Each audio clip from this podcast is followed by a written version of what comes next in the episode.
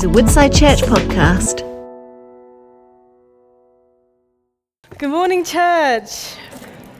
My name is Arshita, and I'm 18 years of age. I have a twin. I just finished school, and I've been a part of this church for six years consecutively now.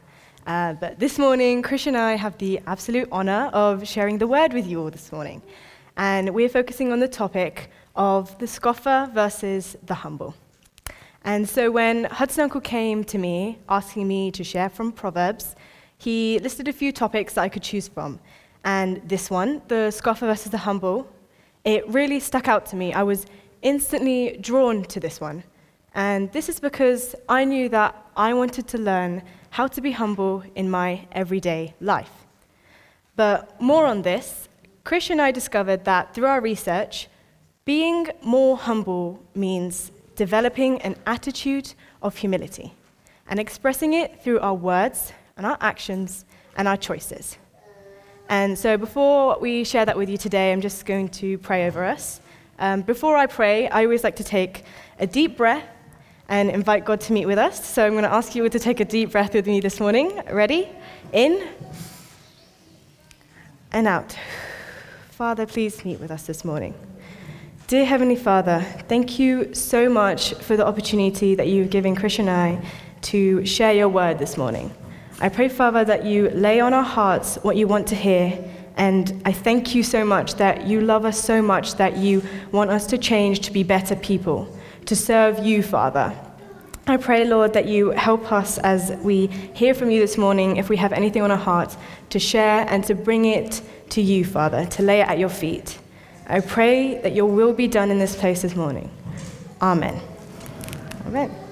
So, before I start, I just want to take a look at some definitions of scoffing and humble. So, um, what is scoffing?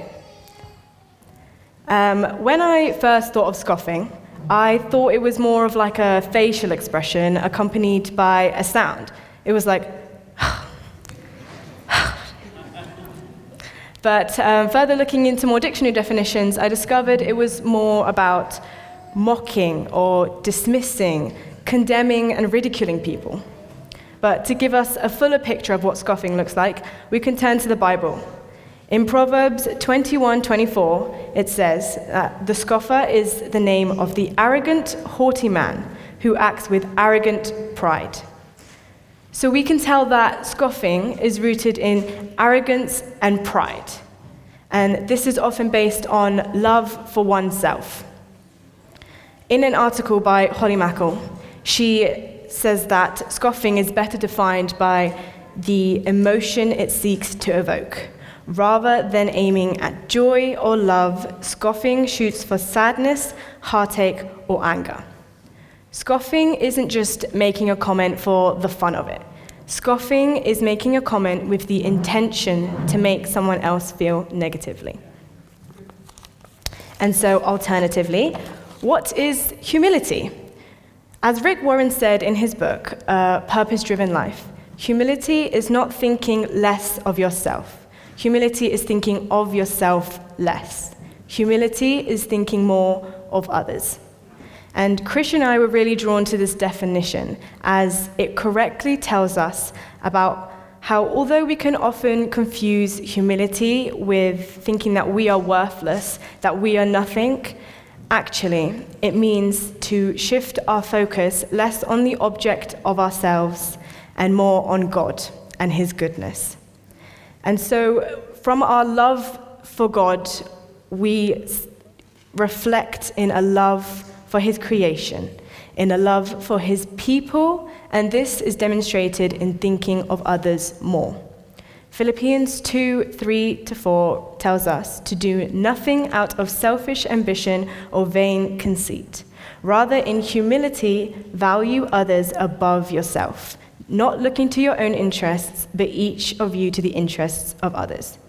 Humility is putting the needs of others selflessly above our own, without expecting anything in return.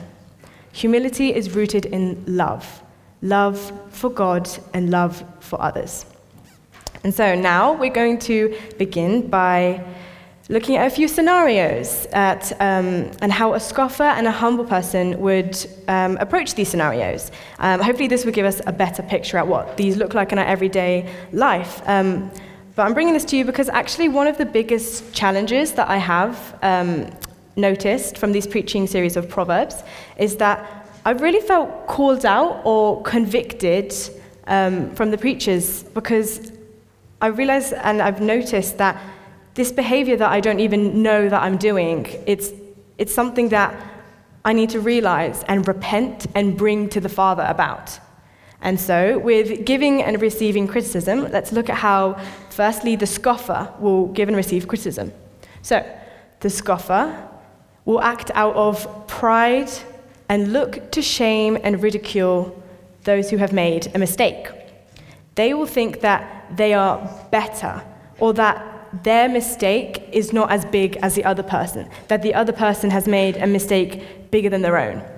And so when receiving criticism, the scoffer, they'll think they know it all and that the other person, they know nothing. They will refuse to listen. Proverbs 13:1 says, "A wise son hears his father's instruction, but a scoffer does not listen to rebuke." And so now let's look at how the humble handle criticism. So when the humble handle criticism with both giving and receiving criticism, they will approach this with grace, gracious, graciously teaching others out of love for them. We know that this is how the Lord teaches us. He teaches us with love for us, and we can see this shown in the verse in Proverbs 3:12, which reads, "For the Lord corrects those he loves." just as a father corrects a child in whom he delights. Our God, who is seated on high, out of love for us, graciously teaches us in our own critiquing to others. This way, it may not be harsh or cause and stir up conflict, but rather it is a gentle and loving way of teaching others. Those who act with an attitude of humility will do so knowing that they in themselves are weak. They in themselves and their worldly self is corrupted, and therefore they will strive to listen to the criticisms and corrections of others in order to flourish and grow. In um, Proverbs 15:21, it reads, "If you reject discipline, you only harm yourself. But if you listen to the correction, you will grow in understanding. And so, our next scenario is how the scoffer or the humble handle achieving success. So, how will the scoffers handle success? The scoffers will brag about their success. They will speak in a way that is belittling others or even trying to provoke jealousy in others. It might be that the scoffers know that they, they have a lot, and they believe that they've achieved all these things by their own strengths, leading them to believe that they are better and higher than other people. Sometimes it's even the success of others. For example, my child did this, my child did that, my child has these grades, my child is this talented, and they did all these great things. And your child, yeah, well, they're just okay. But now let's look at how the humble handle success. The humble handle success by knowing and viewing their success and what they have achieved as a gift from God and provision from the Lord. This way, they will pass the credit and hand it to whom it rightly belongs, our Father in heaven. With this humility, they will be humble with their words also.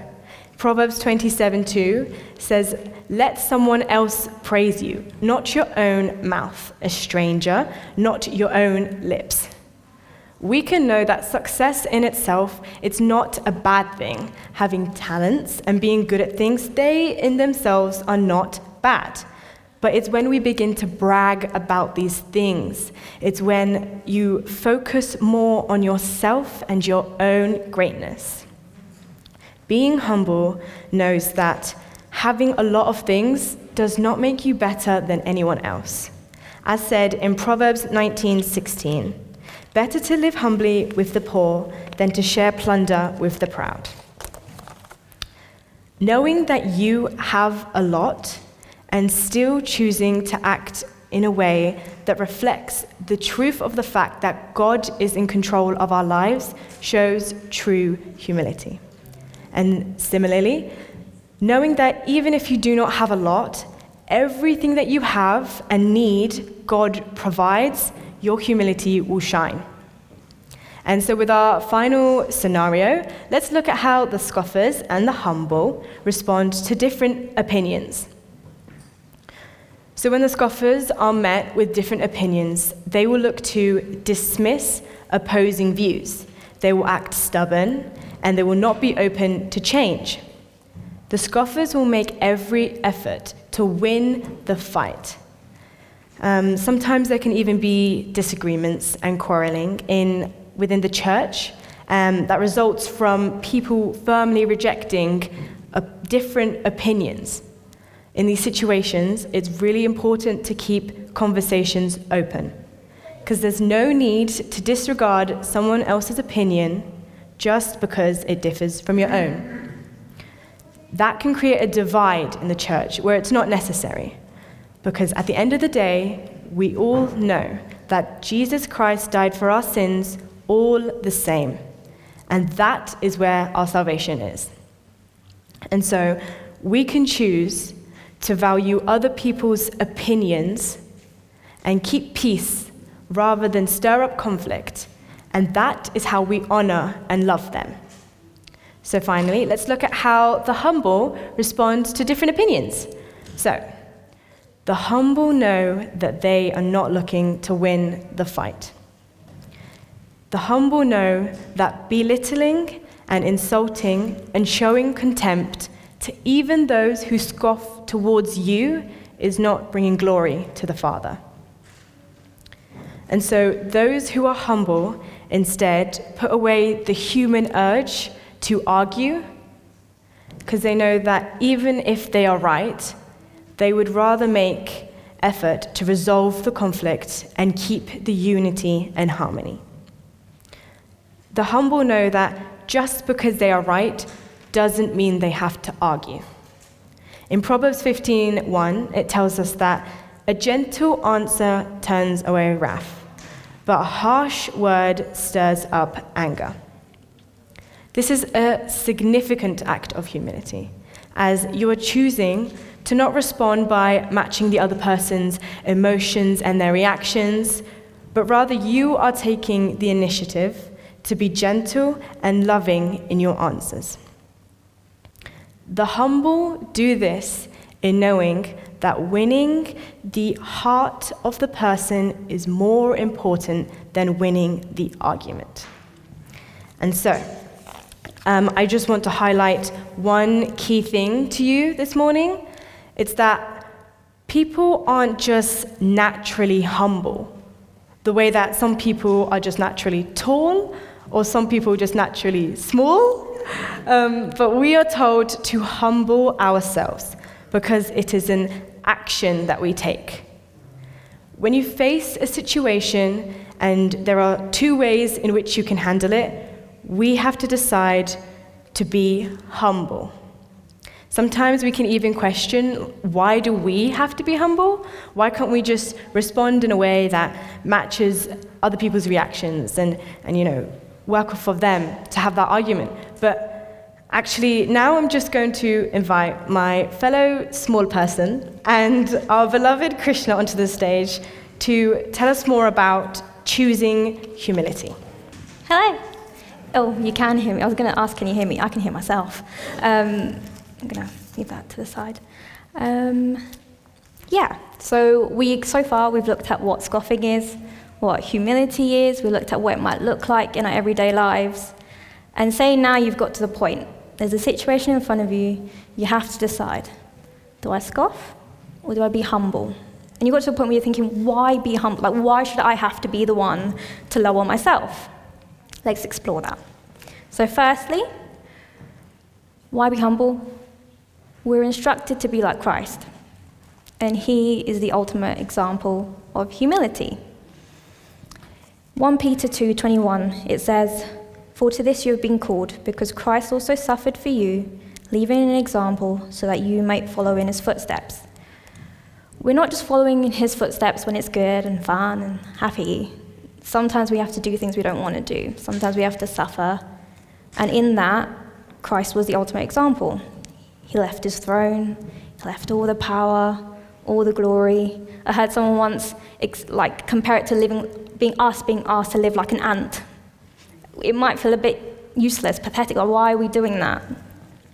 But in Philippians 2, it says, But he did not think of equality with God as something to cling on to.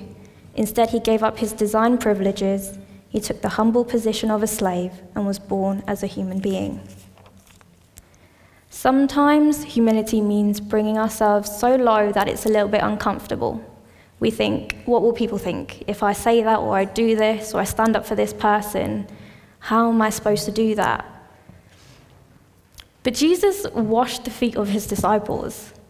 For the people that, the very people that were learning from him, he didn't just pick a favorite, he didn't wash one person's feet, he washed all their feet. And even though he knew there was one in there that was going to betray him, and we are called to do the same. Jesus said in John 13, 14, Now that I, your Lord and teacher, have washed your feet, you should also wash one another's. If Jesus humbled himself, who are we to think we are above that? Secondly, God is pleased with the humble and shows them favor. Letting go of our pride and not scoffing at others pleases our Father. Luke 3:16. In that, John the Baptist is talking about Jesus coming and he says, "I baptize you with water, and he who is mightier than I is coming." the strap of whose sandal I'm unworthy to tie. And yet, despite being so mighty, Jesus humbled himself and was baptized later um, in order to fulfill God's plan. In Luke 3, later on, we read, Now, when all the people were baptized, and when Jesus also had been baptized and was praying, the heavens were opened. The Holy Spirit descended on him in bodily form like a dove, and a voice came from heaven You are my beloved Son and with you I am well pleased. God was pleased with Jesus, and God is pleased with us when, when we're humble. And as a Christian, we're following his ways and we're trying to please him, because at the end of the day, he's who we look to.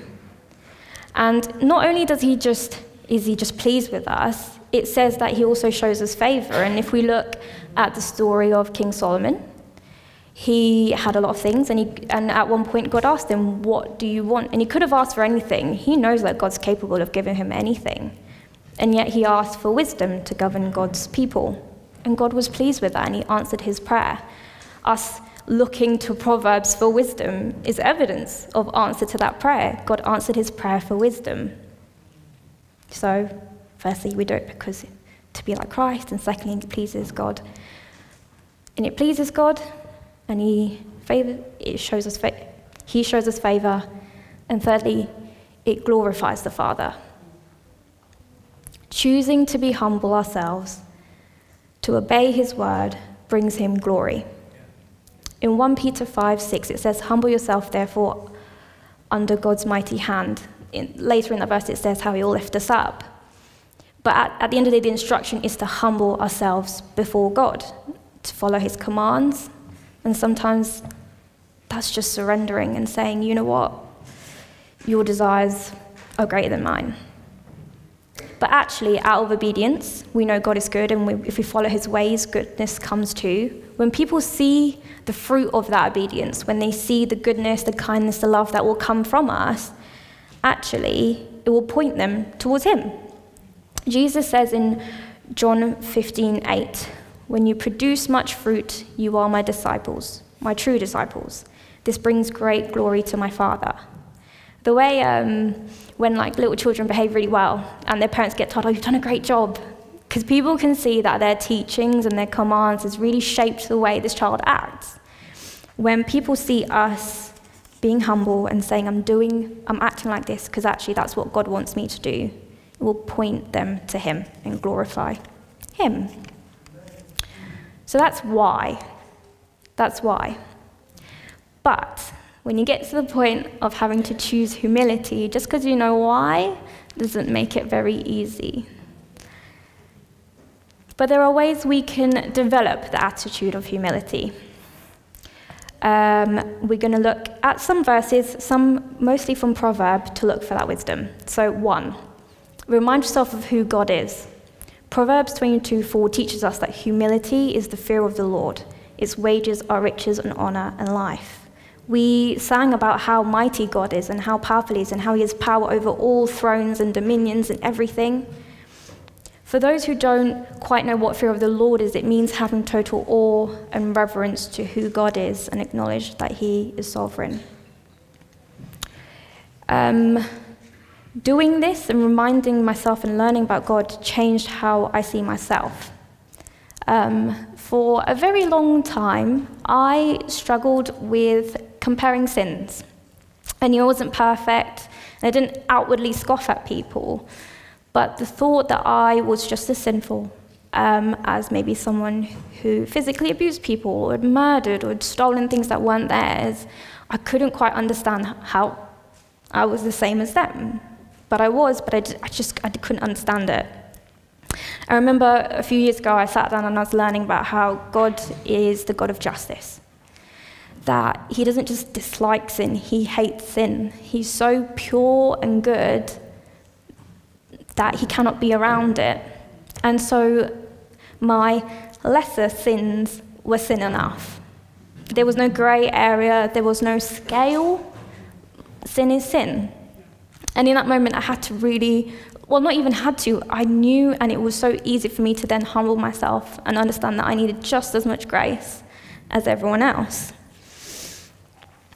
If you're struggling with humility, I recommend learning and reflecting and reminding yourself of who God is.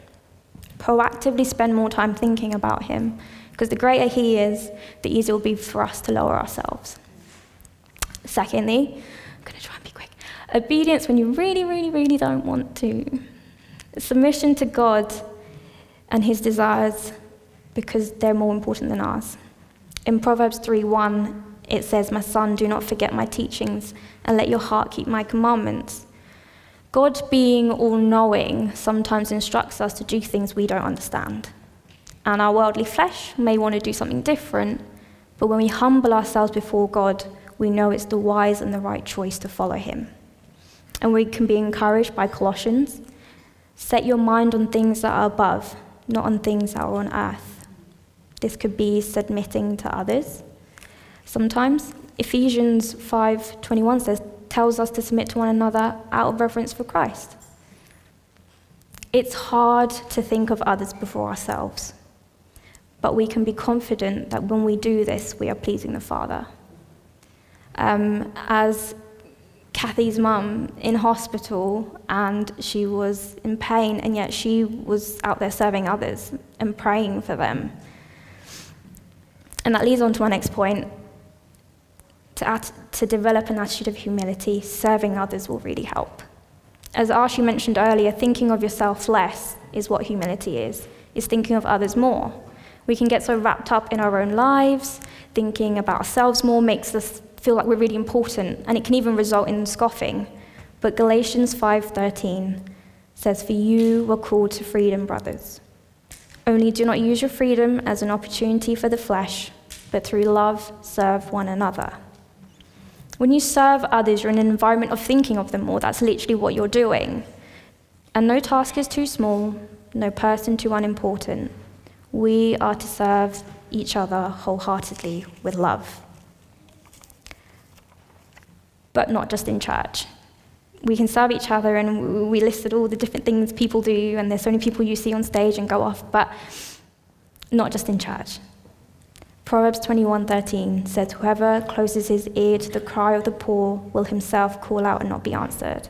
Proverbs 31, "Open your mouth for the mute, for the rights of all who are destitute. Open your mouth, judge righteously, and defend the rights of the poor and needy." We're not helping others to help ourselves, but where we can, we should. Whether it's volunteering, donating, or whether it's just helping someone out who's really tired, or mourning with those who mourn, or praying for people. Helping others will make life feel a little bit less just about us, because it's not. And really, that's kind of the end of what I want to say. But actually, something that, as Ashi said, is this series has been really good for convicting us and showing us where we need to change. And so it would be good if we could just have a few moments. We're going to put a quote on screen and we're going to play a song. But this moment is for you and God to bring the parts of you that struggle to be humble, to ask for forgiveness for where you have scoffed, to ask for help for when you get to that crossroad and you have to choose to be humble and it's really not easy. If you felt convicted, ask for repentance. We've talked about how gracious He is and how ready He is to help. You don't have to do this, it's not a journey you have to do by yourself. You also may feel like you need prayer or that you need to apologize to someone after this meeting. Make time for it. It's really important. But at the end of the day, if we're thinking of ourselves less, thinking of God more, He will help shape us into a humble person. We'll quickly pray, and then we'll just play the song. And just where you are, close your eyes, open your eyes, do whatever you need to do, but just focus on Him. Our Father in heaven, thank you that you are a good God, that you are so good that nothing bad can come close to you. And Lord, we thank you, Jesus, we thank you for your sacrifice on the cross, that you chose to humble yourself and die on a cross so that we could be in relationship. And Lord, we just pray that you will help point out where we need to change our ways, where we need to maybe not scoff at others, where we need to just learn to humble ourselves.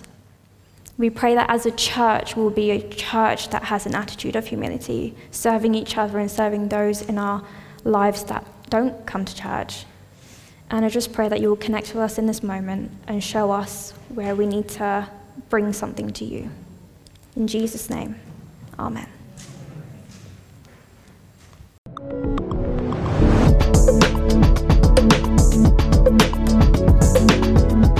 Have been listening to a Woodside Church podcast. For more information, visit woodsidechurch.com.